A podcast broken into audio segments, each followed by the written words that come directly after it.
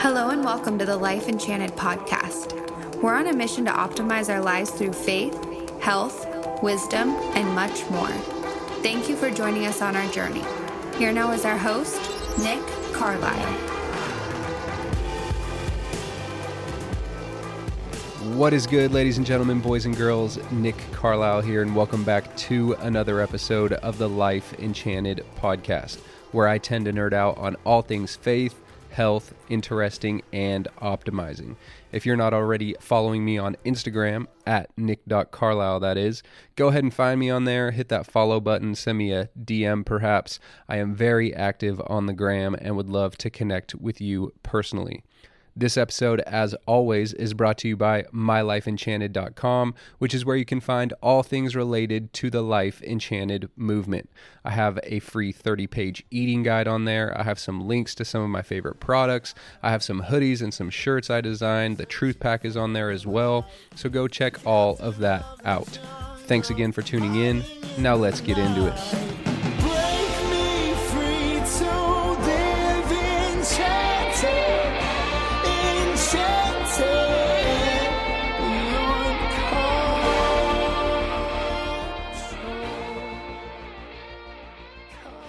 I'm excited for you guys to get to know today's guest, Miss Madison Holden.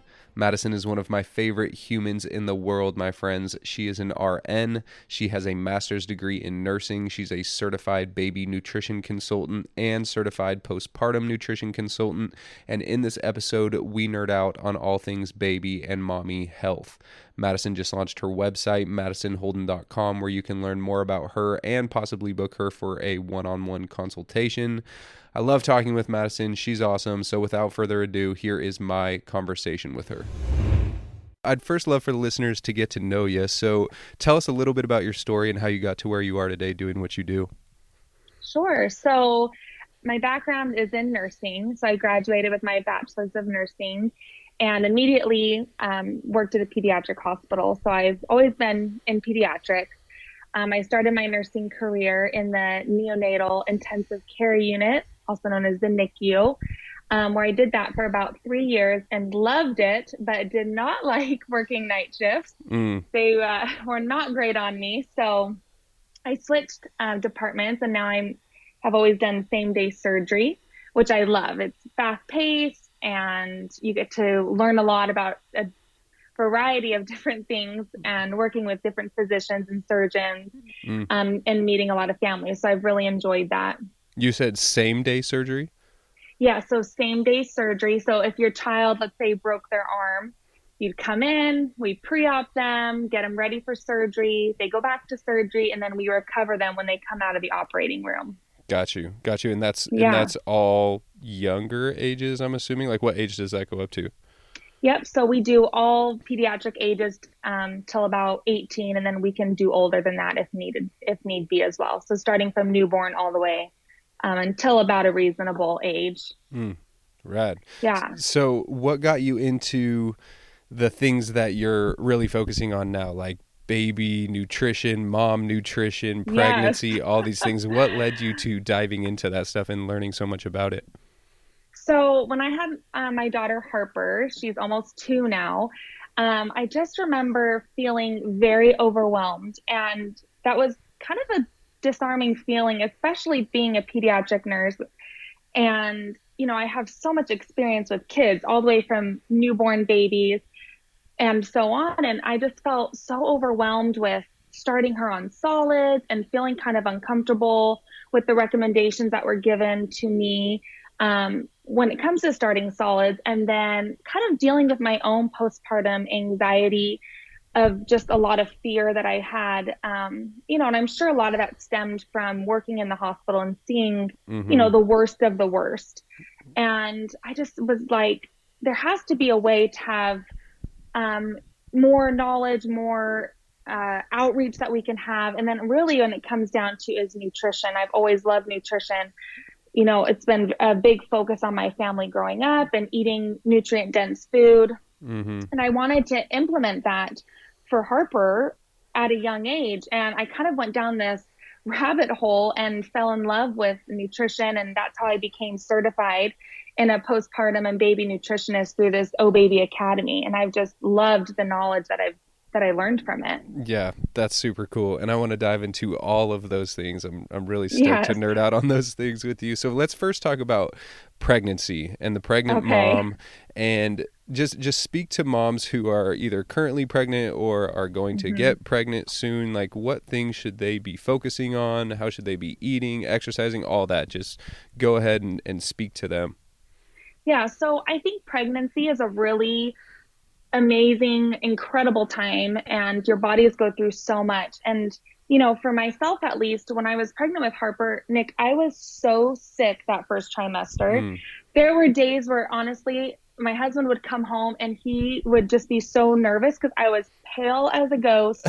I had it, I didn't want to drink water. I felt so sick. And yet I know that feeling of being like, I, I'm not providing good nutrients to my baby right now if all I can keep down is a Ritz cracker. Mm. So my first thing I want to say to pregnant moms that might be going through this is it's okay to to just do what you have to do to get by. Mm-hmm. You know, I mm-hmm. think there's a lot of pressure of feeling like I'm not eating a salad for lunch because I can't even think of eating a salad. And so what I like to do is find a really good prenatal vi- vitamin to help supplement the diet, especially in the beginning if you're not feeling good. So, looking for a prenatal vitamin that's sourced without fillers and additives. I don't know why we like to add that to everything. Yeah.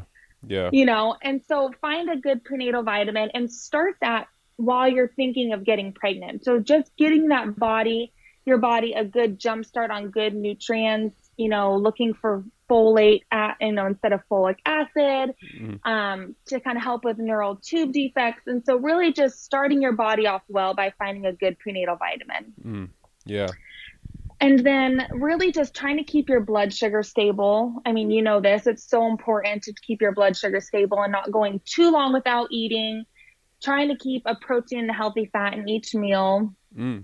And then, really, Nick, what I love to focus on are a few things, which is iron. So women actually need a lot more iron than men do, and that's because we have to support the blood loss that women have during menstruation. Um, and so a lot of women are actually starting their pregnancy with low iron stores.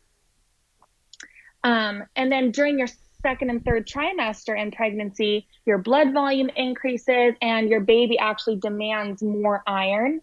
So, really focusing on eating foods that are rich in iron, like beef and lamb and chicken and eggs, mm. lentils and pumpkin seeds. So, anything you can do to add some iron to your diet will be so beneficial. Do you recommend supplementing with iron as well? Or... So, a lot of, yeah, a lot of women will supplement with iron. It can be tricky because iron can be very constipating mm. and pregnant women are prone to constipation. Mm-hmm. Um, but that's why a lot of prenatals do have iron in them, um, which is great. And then also just working with your your OB, a lot of um, women will get their iron levels drawn to see what their levels are at, and then finding a good supplement that would work along with a nutrient dense diet. Mm. Right on. Let's go back to blood sugar for a minute because I yes. actually right now have been I'm I'm wearing a continuous glucose monitor, a CGM oh, right now yes. that a company sent me that is super fascinating to look at how different foods affect my blood sugar and you would think something would make it spike, it doesn't, but other things that mm-hmm. you wouldn't think make it spikes actually do make it spike. So it's been super interesting. Um, shout out this company called NutriSense. It's like this thing that you just it's like a sticker that you slap on your arm and uh, it pokes you you know in for the first uh, for the first application of it and and draws your blood a little bit. But it's it's a really really awesome and well made wearable.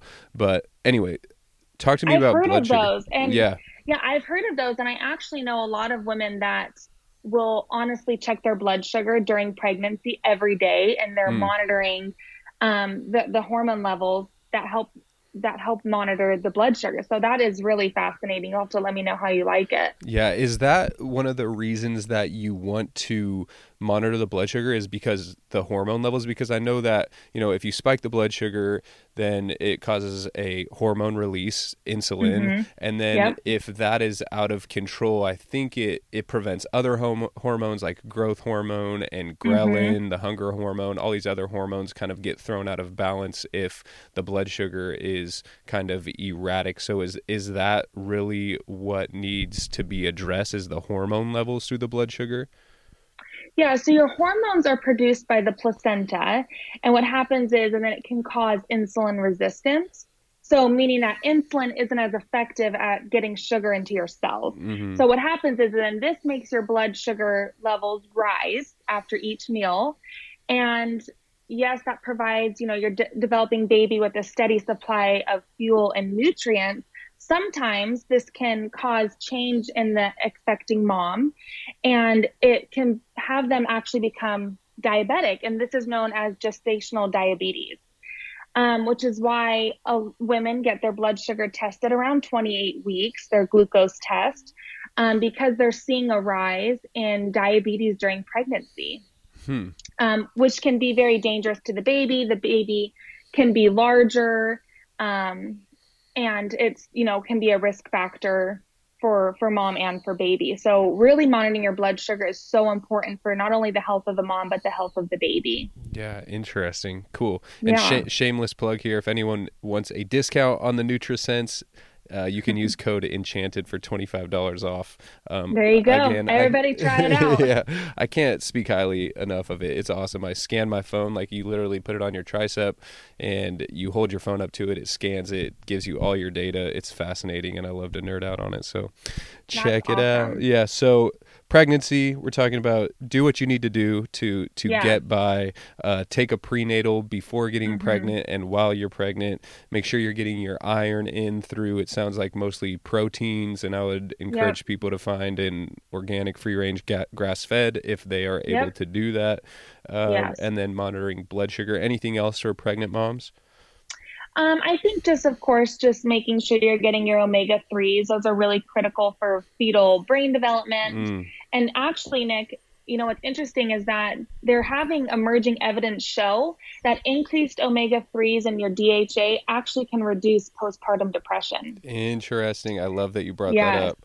There's Yes. yes. So Rhonda Patrick, who I talk about a lot, she a couple weeks ago put out a um, an Instagram video talking about a new study about uh, omega threes and fish oil in particular, Mm-hmm. and how that was associated with cognitive performance. These th- the subjects in the in the study were taking a, a high dose, I think three thousand milligrams, but how that was associated with uh, lower levels of mental unhealth. So people just doing better with their anxiety and their depression Yeah. and cognitive performance. So after I saw that, I started, I tripled my dose because I take an omega 3. I just take a krill oil. Make sure you guys, if you guys are looking into this, get a high quality, uh, fish oil or krill oil don't get something Yeah. that's that is cheap you don't want to get something No. that can easily turn rancid and stuff so um, but i've been taking 1500 milligrams every day and Madison, I've seen a huge, huge increase in just like my mood, my desire to be social, my Mm-hmm. anxiety. It's been kind of fascinating. And like my uh, retention of when I read and when I listen to podcasts, like it's been noticeable. So that's super fascinating. Yeah, so this pregnancy, I've actually been taking a cod liver oil, which is a, another great source of, um, you know, a fish oil. hmm I don't know if you've ever heard of I Love Rosita. That's the brand that I use. Um, it's all organic and just a great thing. So I'm excited to see if I feel a little bit different, especially postpartum, because I did suffer from, you know, from a lot of that postpartum anxiety as a new mom. Mm. Um, so I've been really trying to keep on top of my um, cod liver oil again, like a fish oil. So I'm excited to see how that that helps. Yeah. Do you know how much you're taking? Um, right now, I just take what's what it is. I'm trying to think about what my I just take two two cod liver oil pills a day. Uh-huh. I'm not exactly sure how much it is. Yeah, it's probably 500 milligrams or so. That's kind of like a standard dose. Yes. Right on. Yeah, that's that's awesome.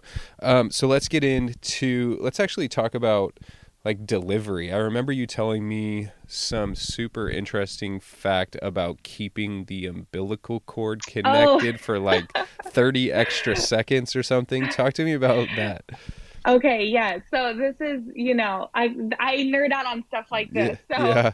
um okay, so we talked about iron for pregnancy and for moms, right? Mm-hmm. Okay, so let's talk about iron for babies. So it iron is such an important nutrient for really men, women, and of course babies. But between the ages of 6 to 12 months, a baby actually requires more iron than a grown male adult, if you can believe that. That's insane. I'm not even kidding. A baby needs about 11 milligrams of iron a day, and a male adult needs eight.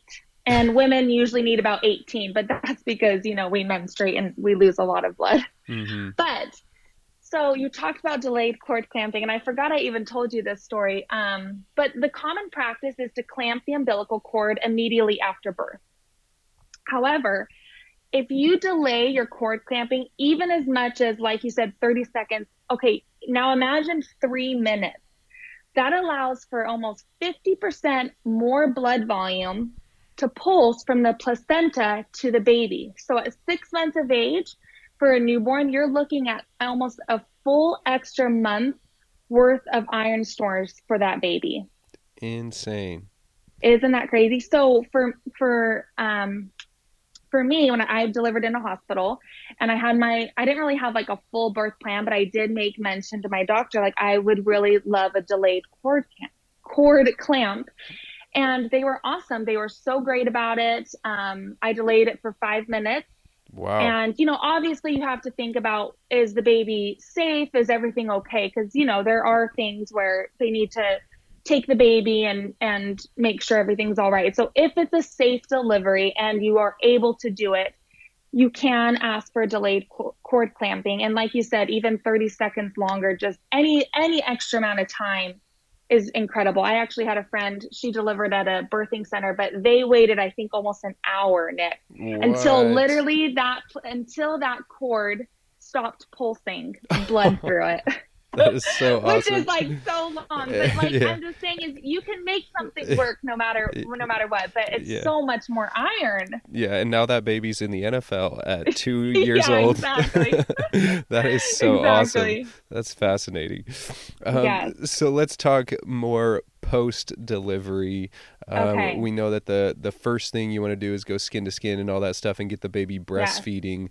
Let's focus yes. on breastfeeding a bit. How long do we bre- do we? How long should should you be breastfeeding? How do you successfully start them breastfeeding? Just talk to us about breastfeeding a bit. Okay, so I love what breast milk is. And for the sake of this podcast, you know, I'm going to talk about breast milk, but first, I of course, want to say is that honestly, a fed baby is the best baby. Women that choose to use formula or breastfeed, you know, every single option is great for whatever circumstance you're in, you know. Mm-hmm. But I really do want to talk about breast milk because honestly, Nick, it's just truly incredible. So, your breast milk is made up of certain nutrients like your proteins and your lactose, your fats.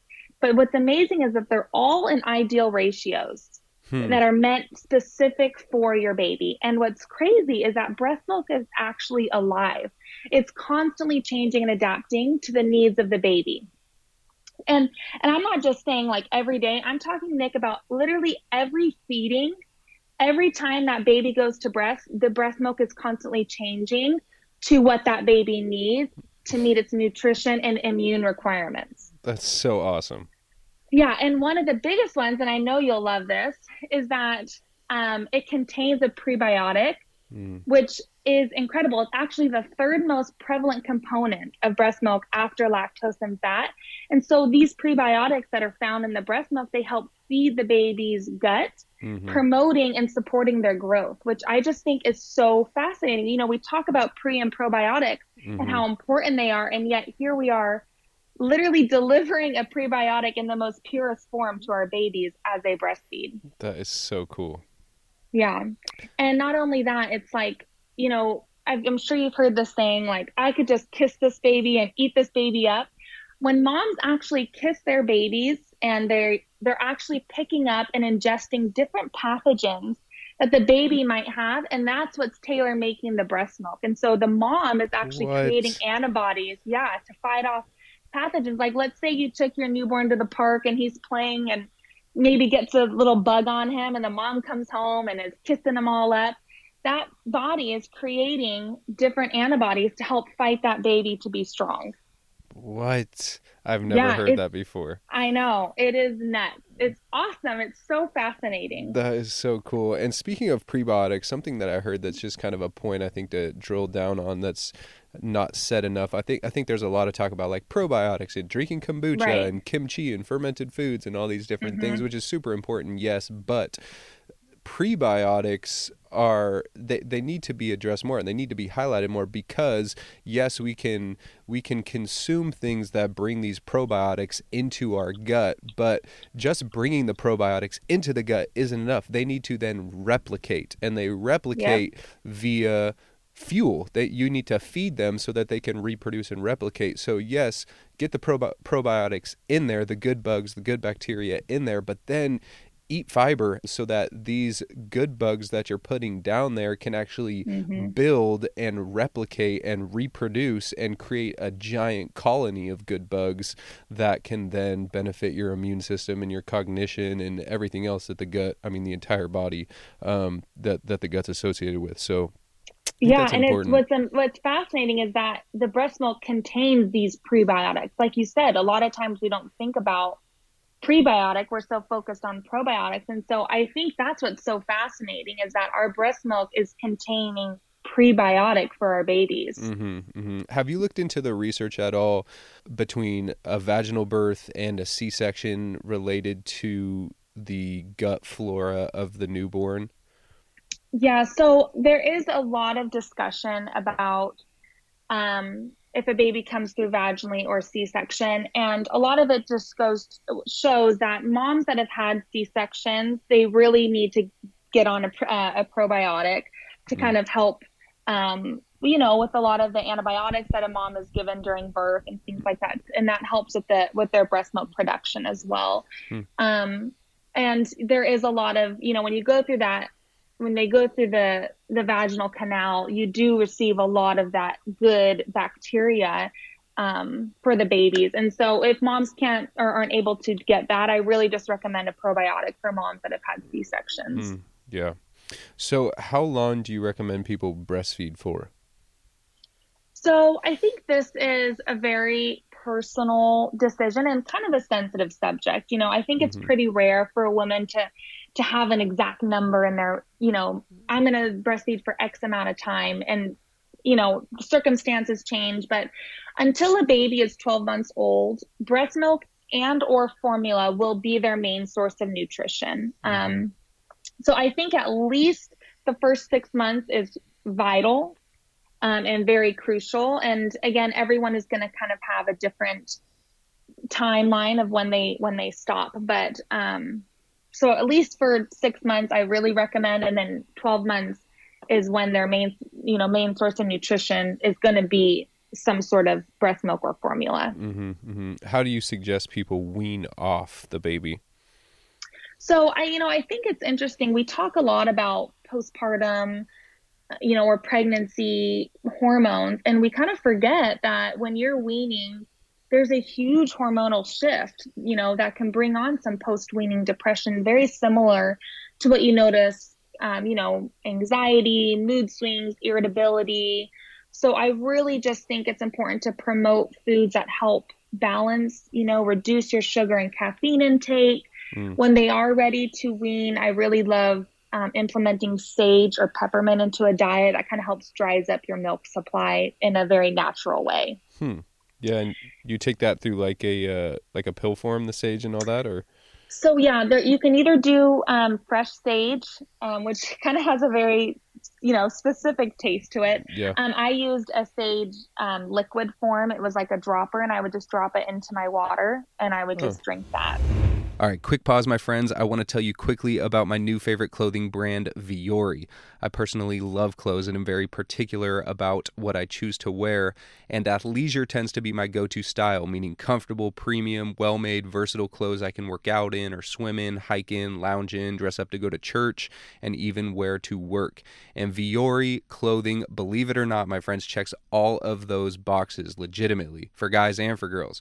Their stuff is just super dope. It's well made, athletic cut, it's versatile, and it is clutch. My two favorite products right now are their Kore shorts, which I have numerous pairs of and pretty much wear daily during the spring and summer, and their Tuvalu tee, which is just basically a blank and extremely comfortable and durable cotton blend tee that fits me perfectly. It's like the most perfect fitting shirt I've ever tried on, and I legitimately can't get enough of it. I, I was thinking yesterday about ordering seven of them in the salt color so I could just wear them every day of the week and never wear anything else again in my life. But for listeners of Life Enchanted, Vuori is kind enough to offer 20% off, which is not a small amount, 20% off your entire order if you go to vuoriclothing.com slash enchanted. That's V-U-O-R-I clothing.com slash enchanted. Again, I highly recommend their products. I don't put my name behind just anything. I vetted out their products personally, and their stuff is way legit. So one more time for you, 20% off if you go to vuoriclothing.com slash enchanted. I'll put the link in the show notes as well. Now back to the podcast. What about moms struggling to be successful breastfeeding? Any tips or tricks or suggestions there? Yeah, so I I actually my breastfeeding experience with Harper was amazing, but the first few months were really hard. Um, I didn't know at the time that she actually had a lip tie, so it made my latch her latch really difficult, meaning the little um, her lip couldn't kind of flare out as mm. much, and it was really stressful, Nick, because I wanted this to work out and, and I worked with a lactation specialist. I attended breastfeeding classes. Um, so I really think just utilizing our resources. I mean, they're out there. I, I just had a friend who um, just recently had a baby and she had a lactation specialist come to her house and they checked her latch and you know she was available for texting or if any questions because it, it's you think of it as coming so natural and it does. It's a natural thing but there's so many other circumstances. Like i actually had too much milk. I had oversupply and people don't really talk about that. Yeah. you're like that's so great you have so much milk. And i'm like it's great, but I have so much milk. I'm getting like mastitis, I'm getting breast infections and plugged ducts. So there really is a lot that goes into it. So I think just finding your resources, you know, utilizing lactation specialists or attending different classes are awesome. Yeah. Yeah. Let's talk about the new mommy. After she delivers, okay. she's, you know, her body went through this massive transformation. Yes. What does she need to be focusing on? How should she be nourishing herself? All those things. So, you know, really, of course, everything I feel like I go back to is just nourishing foods. It's such an important part of really everything we do in our life, but especially postpartum recovery because with nutrient dense foods, you're not only going to promote healing after birth, but you're going to give yourself energy. I mean, think of those long sleepless nights, right? Mm-hmm. Um, support your production of breast milk, help balance hormones. So, the first thing I like to do is think about, you know, when a woman has gone through labor, and all of that shifting of your organs in your abdomen, that's a huge shift, right? And so mm-hmm. your digestion is most likely to be compromised. Um, so what I tell my clients is I say, okay, we need to promote foods that you would kind of want after recovering from a flu.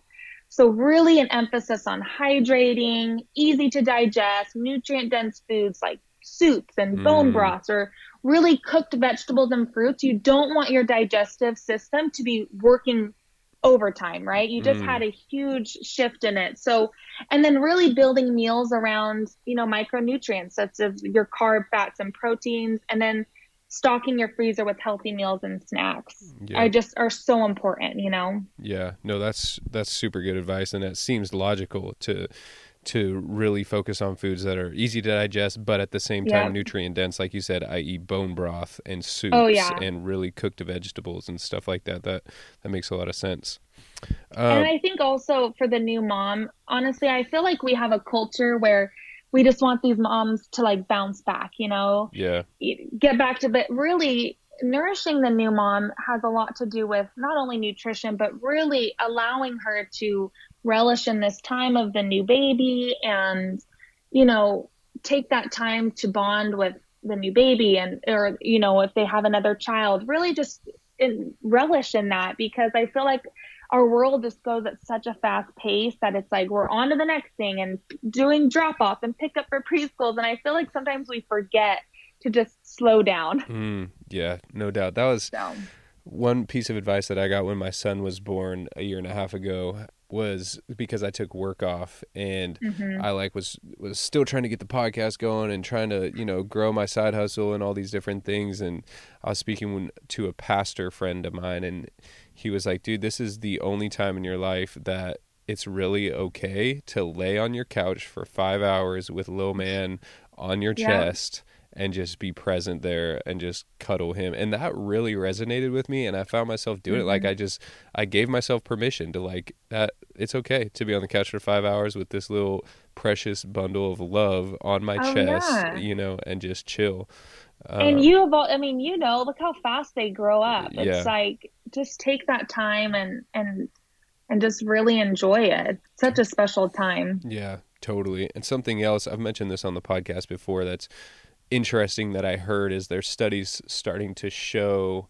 that phone usage during infancy is being linked to some type of like dis I don't I don't know the exact language that was used, but it was like disconnection from the mother or stress mm. of the baby, but this this idea that as the baby is laying on you, if you're constantly looking at your phone, which I was totally guilty of, but if right. especially if baby is awake and they just kind of subconsciously know that your your attention and focus is somewhere else, it's creating this disconnect. So I just think it's something to be mindful of for yeah, for new parents. Oh, yeah, that's such a good point. Yeah, yeah. So let's move on from breastfeeding now to starting solids. When okay. and how when and how do you start babies on solid foods? Okay, so this this is like my bread and butter, Nick. This is why I I I wanted to do what I do because this to me is like we're setting our kids up for such a good future, right? Mm-hmm. Okay, so when do we start breastfeeding? You know, it's interesting, Nick, because in 2002 and then again in 2012, the World Health Organization, they actually changed their recommendation and now they recommend that babies are excu- exclusively breastfed or formula fed until six months of age. And you have the American Society of Pediatrics and several other health organizations. They all support this recommendation. Yet, I, we are still being told around four months to start solids. So it's so interesting, hmm. kind of of like this when do we start solids? So I always recommend waiting until six months around the six month age, but really instead of focusing on a number like four months, five months, six months, is you really want to look at developmental signs of readiness.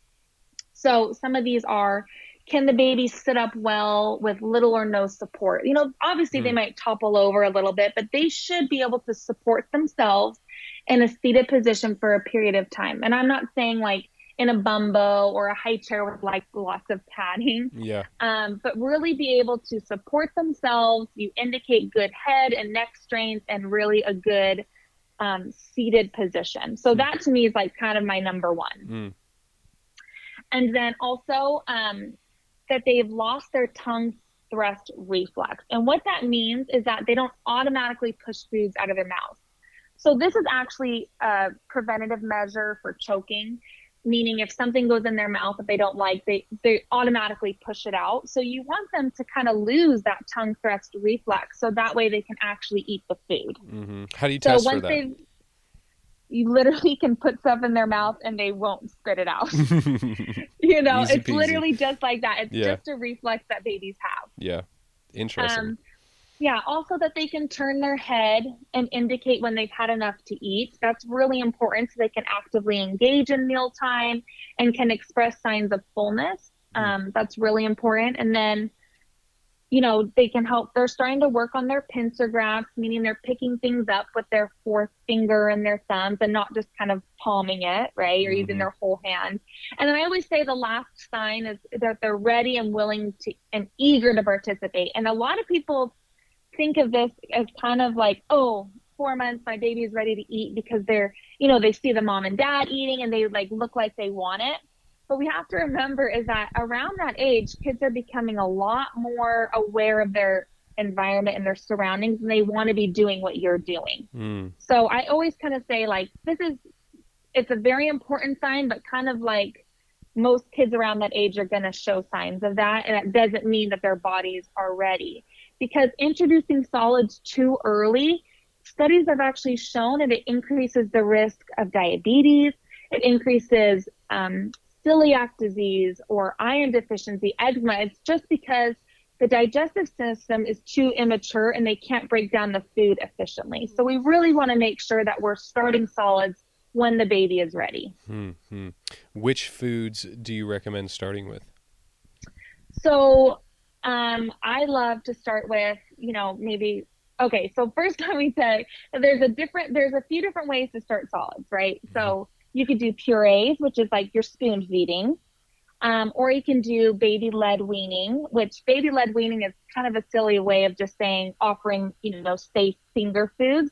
Um, or you can do a combination of both. So with Harper, my daughter, I did a combination of both. I did purees and I let her have some finger foods.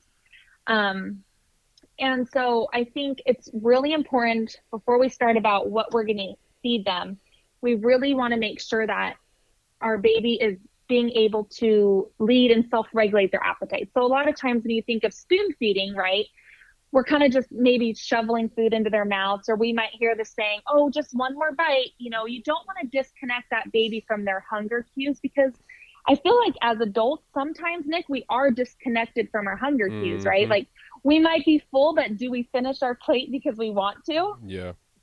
Of course, right? And so for babies, they're just starting this we don't want them to disconnect from their hunger cues. We want them to really have responsive feeding and allow them to like be done when they are done. Interesting. Yeah, so with baby led weaning, this is when you offer them safe finger foods and allow them to self feed. So you give them a chance to explore and familiarize themselves with different textures and colors and flavors. And it really helps their hand eye coordination um, so the most important thing is you want to make sure that the food is safe, so soft enough to squish between your fingers. And this actually mimics the tongue and roof of the mouth. And then I like to make it a length and width of like one to two adult fingers so that they can pick it up. Hmm. Oh, but like going, long, like French fry yes, almost. Yes, like long, um, the long length so that you know remember because babies aren't great about picking things up with their two fingers. They might kind of palm it mm-hmm. or um, grab it with their whole hand. And so you want to be able for them to pick it up and still have some food sticking out for them to actually put to their mouth and eat. Mm. Got you. So um, you asked me some of my favorite first foods. I love avocado.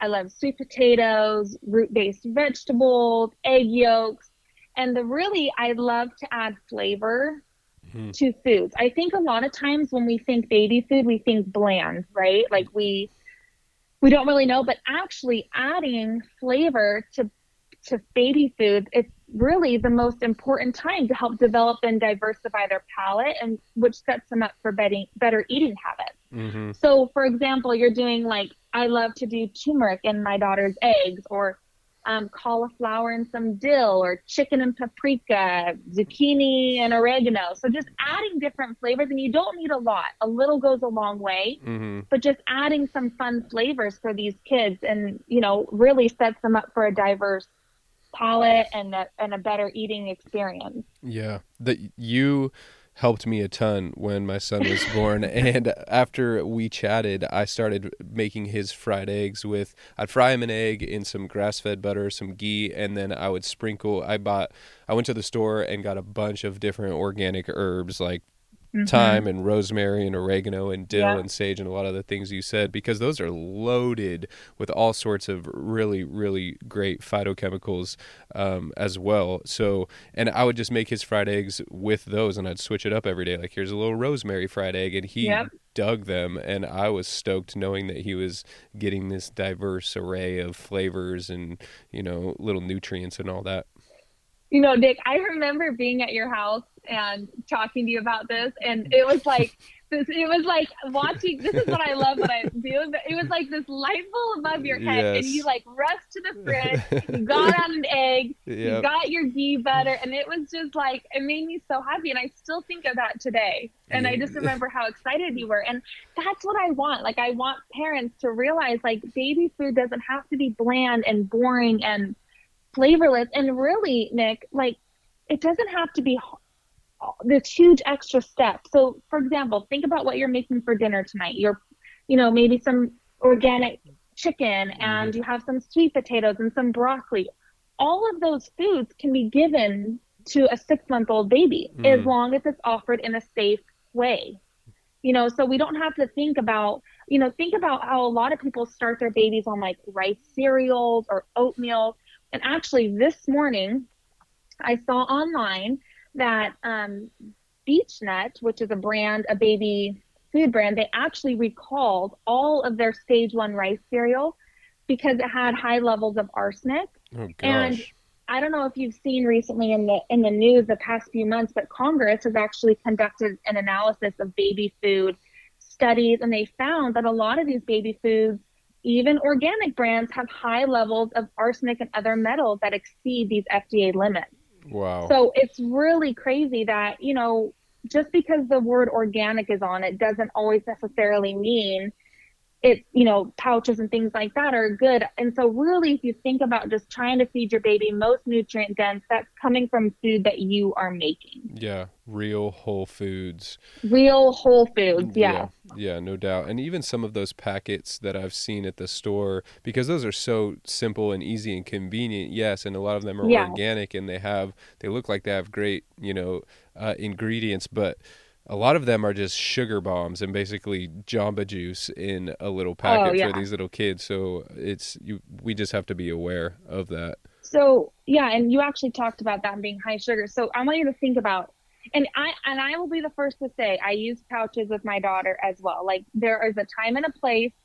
Um, but if you think about, and I'll tell you a few brands that I love. But if you think about a pouch, those pouches and jars sit on a shelf for so long. Like yeah, I've actually heard that sometimes the, the pouches or jars are older than your baby. And when and for able for them to be shelf stable like that, they have to go through numerous, numerous high heat processing to keep them shelf stable, right? And so Mm. what happens you keep stripping your nutrients and you are you know using a high heat over and over and over again and all that does is strip your nutrients and spike the, the sugars content in that package Hmm.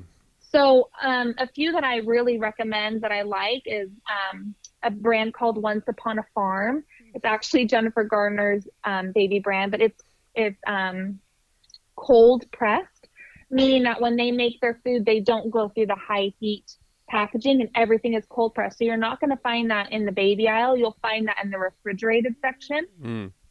um, and then another one I really like is called Serenity, and um, they actually are they're part of the Clean Label project project. So they've been tested over 200 environmental contaminants, and they all passed. Um, and this is usually like the pouches are made with like grass fed. They have bone broth in them. They have healthy oils and fats. So there are pouches out there that are better than others, and those are the ones that I recommend to my clients to to use if you need a you know everybody needs a break every now and then, right? Heck yeah, yeah. Is that is the Serenity brand? Is that um Kelly LeVeque's line? Do you know? Oh yeah, it is. Well, it's not her line, but I um she she's the body be well, right? I th- I think so. Yeah, she's like does Yes, cookbooks and stuff like that. She's Yes. legit. I think that She that is awesome. yeah, I'm Yeah, pretty sure she's she, part of um, that. She is, yeah. She's a she works with them, and she is very particular about the food that they eat, and hmm and she supports supports that brand as well. Um, so you know it's good, right? Yeah, dang. When you yeah. have someone like that on E- it. Exactly. Yeah, she's super legit. I highly recommend people check out her feeds and stuff. I'm looking at their products right now. I got 100%. These are packets for for babies. 100% wild caught salmon with organic butternut squash and beet. Um, uncured bacon made with butternut squash, kale and sweet potato made with grass fed beef. All sorts of really yummy stuff that looks like it's Yeah. high quality for the kid. That's that's awesome. There's yeah, a huge so they're, market they're for that. There.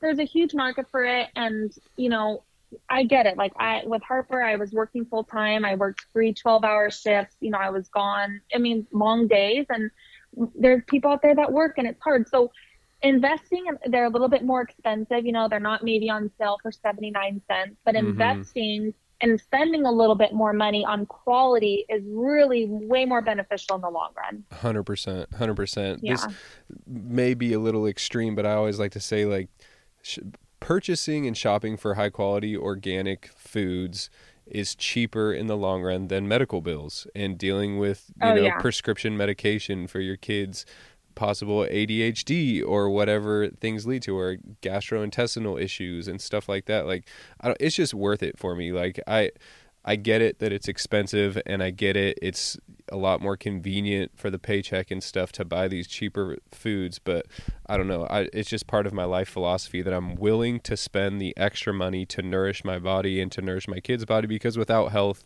we have nothing. Right. And I always tell my clients, I'm like, start, you know, start with what you can. I always look at like the dirty dozen list or the clean, you know, the clean list. I'm like, if you can buy a few things more organic and, you know, look at the dirty dozen list and start with those things, you know, Mhm, mhm. and then, you know, work your way out from that. But really, when it comes to, you know, babies, it's just crazy. Think about this, Nick. They are literally starting from the purest form of breast milk, which we've talked about, everything that breast milk has in it.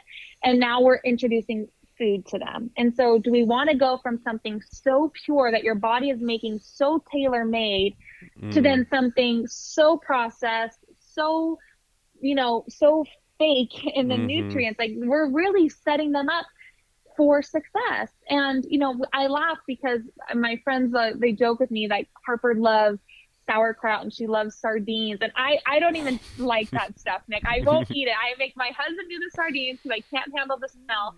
But it's like, it's really amazing by the, if we start with them not knowing, you know, what we're giving them, if we give them things that are nutrient and so good and, and they, they don't know the difference, right? Yeah.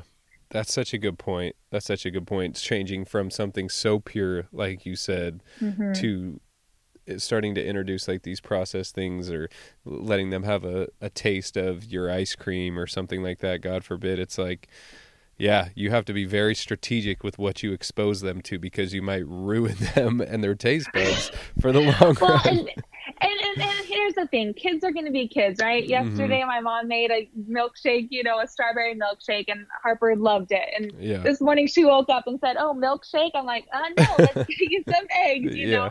So, and, but here's the thing when it comes to starting solids, I, I always just say, let's start with the best foot forward we can. These they don't know any difference. They don't know bet- what a brownie is versus a sardine is. They Mm. don't, Nick. yeah. And so it's like, why why not start them with their best foot forward? You have chances to decrease obesity and diabetes and celiac disease and so many allergies that we have. It's like, you know, start them young on good nutrient food and you're more likely to have a more adventurous eater later on. Like right now Harper's two and she'll pound two bowls of sauerkraut. Imagine if she had never had sauerkraut before. Do you think she'd be like game? Yeah, to eat no a bunch way. of sauerkraut? No way. That is so awesome that she does that. That is so know, it's- awesome. So jealous. It's so funny. that is so cool. So what about um allergenic foods? How how Yeah. do you how do you navigate those types of foods and how do you tell if your child may be allergic or anything like that? Right. So this is always like kind of stressful, right? I always feel like you you have um this is like what stresses parents out, right? You like you don't want to give them something that then has them have an allergic reaction. So back in the day, it was recommended to introduce all new foods one at a time. Then you'd wait a few days in between before offering the next food. So this is really outdated and it's unnecessary for non-allergenic foods, right? It's right now we can offer low allergenic foods without having to worry about it. So your top allergies are wheat, cow's milk, eggs, soy, peanuts, tree nuts, shellfish, and fish. So there's eight top allergenic foods. So what I'm telling my clients when you're introducing allergenic food, first I always check with your pediatrician, right, before you introduce them. And then, especially if they have um, a higher risk for food allergies. So if your if your baby has eczema or allergies and intolerance that like they noticed while they were breastfeeding or formula feeding, or if there's a sibling close relative with an allergy. But mm-hmm. besides that, I like to introduce allergenic foods when your baby is 100% well. You don't want mm. any of the immune system compromised, right? When you're especially when you're introducing an allergenic food. I recommend doing it in your own home um, not like at a busy restaurant where you might not be paying attention. And then offer it on the baby's longest wake period so you have time to monitor for reactions. Hmm. That's yeah, great advice. So, and I always say start small, you know, offer like a little bit, wait around 10 minutes to w- monitor for like an immediate response. And then if you don't see anything, then you can continue. And then I do like to wait a few days before I reintroduce that allergenic food again. But it's important to show that, you know, current research shows that delaying the introduction of highly allergenic foods does not protect against a food allergy. In fact, it actually increases the risk. So we do want to offer these allergenic foods by six to 12 months, and we can actually lower their risk of allergies. Hmm. That's interesting. What are some of the the allergic responses that you see? Is it mostly like skin flare ups or? Yeah. So there's either there's two different types. There's a um, like a food, a true food allergy, which is, you know, obviously the most life threatening. This is when they have difficulty breathing. Hmm. Um, you know, when you have immediate swelling of the airway, or there's some food sensitivity reactions, which you might see, and that's kind of maybe um, like a rash or mm-hmm. some like some redness. So of course, you know, immediate assistance, call 911, what you have to do, but yeah. separate the kid from the food, wash their hands and face from it. You don't want any any of the allergenic food on their hands or face because that's what's causing the reaction. Mm-hmm. Yeah, good to know. What yeah. about what about meal prepping? Uh, tips, tricks, suggestions there? Yeah, so I would just say, you know, we've talked about this before. Um, if you can feed your baby what you're eating. And so what I love to do is like I'll make like a pan of some, you know, root vegetables all cut up in finger length shapes and sizes. I roast them with some good fats like coconut oil or some good grass fed butter, put some spices on it, roast them up, and you have some good options for a week, you know? So I love to just make things in batches if I can, keep them in the fridge.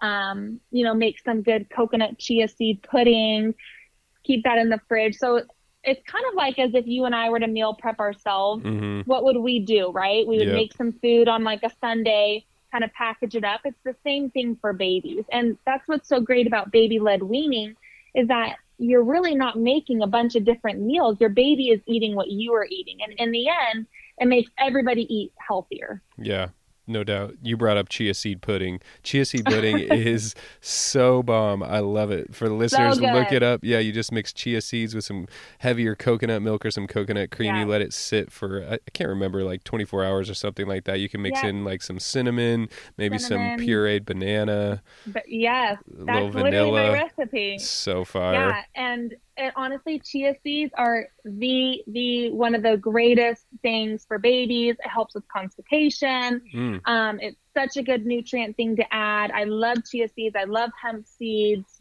Yeah. All the things. Yeah. Word. Word. Well, this has been awesome, Madison. I only have three questions for you left, but before we get to those, talk to us a little bit like about what you are doing online with your coaching. Where can people find you? Yeah. All that stuff. Yeah. So I just started my my consultations. Um, so you can book book an online consult with me. Um, most right now we're doing postpartum and baby nutrition. I, there's different plans that you can have. Um, I'll work with you. We'll start solids on your baby. We'll work through postpartum nutrition and conditions and support. You know, I have a package of you know, a, a monthly check-in once a week because I feel like sometimes, you know, you have a baby and then you don't see your doctor for six weeks postpartum and just having someone there to help support you. So totally check me out online, madisonholden.com. You can see what I do, look at my different packages, book me online. Um, or I have like a texting option. You can text some questions and yeah, I'm just here to help moms and dads and caregivers and new babies just succeed. Yeah, that is awesome. And just knowing you, Madison, I mean, to all the listeners, Madison is like one of my wife and I's favorite human beings on the earth. So you will not be disappointed with her oh, and the relationship you build with her. Again, her website is uh, madisonholden.com, M A D I S O N H O L D E N.com. I'll put the link to it in the show notes. Definitely check that out. Um, and last couple questions, they're more like rac- rapid fire. Um, okay, if you could recommend, if you could recommend any book from any genre or books for that matter, uh, for the listeners to check out, and this could be related to what we've been talking about, or just any books. What would those books be and why? Um, I think related to the topic, one of my favorite books is called The First 40 Days The Essential Art of Nourishing the New Mom. Mm. Um, it's based on the author's own personal postpartum experience. Um, she's from from China and she talks about how her rituals are really just focusing on healing and bonding with your baby. A great reminder, you know, since now we all want to rush back and bounce after baby. And I really think that's so important. So I love that book. I recommend every new mom and new dad to check it out. Yeah, right on. And what does a life enchanted mean to you, Madison? Oh, goodness. A life enchanted mean to me you know, Nick, the first thing that comes to my mind, the, the word that pops in is probably family. Mm, um, a life that. enchanted to me is just my family and supporting them and truly just being together. Um, I think now in this world that we live in, it's so important to create a safe haven for our kids and their friends. And really, when they walk through the doors of our home, it's a safe place and it's a growing place and a learning place. And, mm. you know, for me, my religion is a big part of my life and just mm-hmm. creating mm-hmm. a loving home filled with laughter and joy and fun and safety and confidence. I really, to me, that is my life enchanted. That's beautiful. That's beautiful. Right on, Madison. Thank you so much for doing this. I appreciate it. Yes, Listeners are going to have to listen to this one multiple times. It was awesome. but thanks again for joining us. Oh, thanks, Nick, for having me. Yeah. All right, guys. Peace out. A special thanks to Kings Kaleidoscope for the music heard throughout this episode. Also, a big shout out to Capitol Floats, aka my favorite sensory deprivation and float tank facility in Northern California. I'm a frequent user there, and the experience is always transformative to say the least. If you're interested in floating and live in Northern Cal, make sure you use promo code LIFEEnchanted with no spaces at checkout on their website. You'll save a whopping 40% off your first float, and you will not find that deal anywhere else. Also, in regards to some of the content shared in these episodes, make sure you always consult your doctor before making any sudden diet or lifestyle changes. If you're interested in connecting with me, you can find me on Instagram at nick.carlisle or send me an email, nick at mylifeenchanted.com.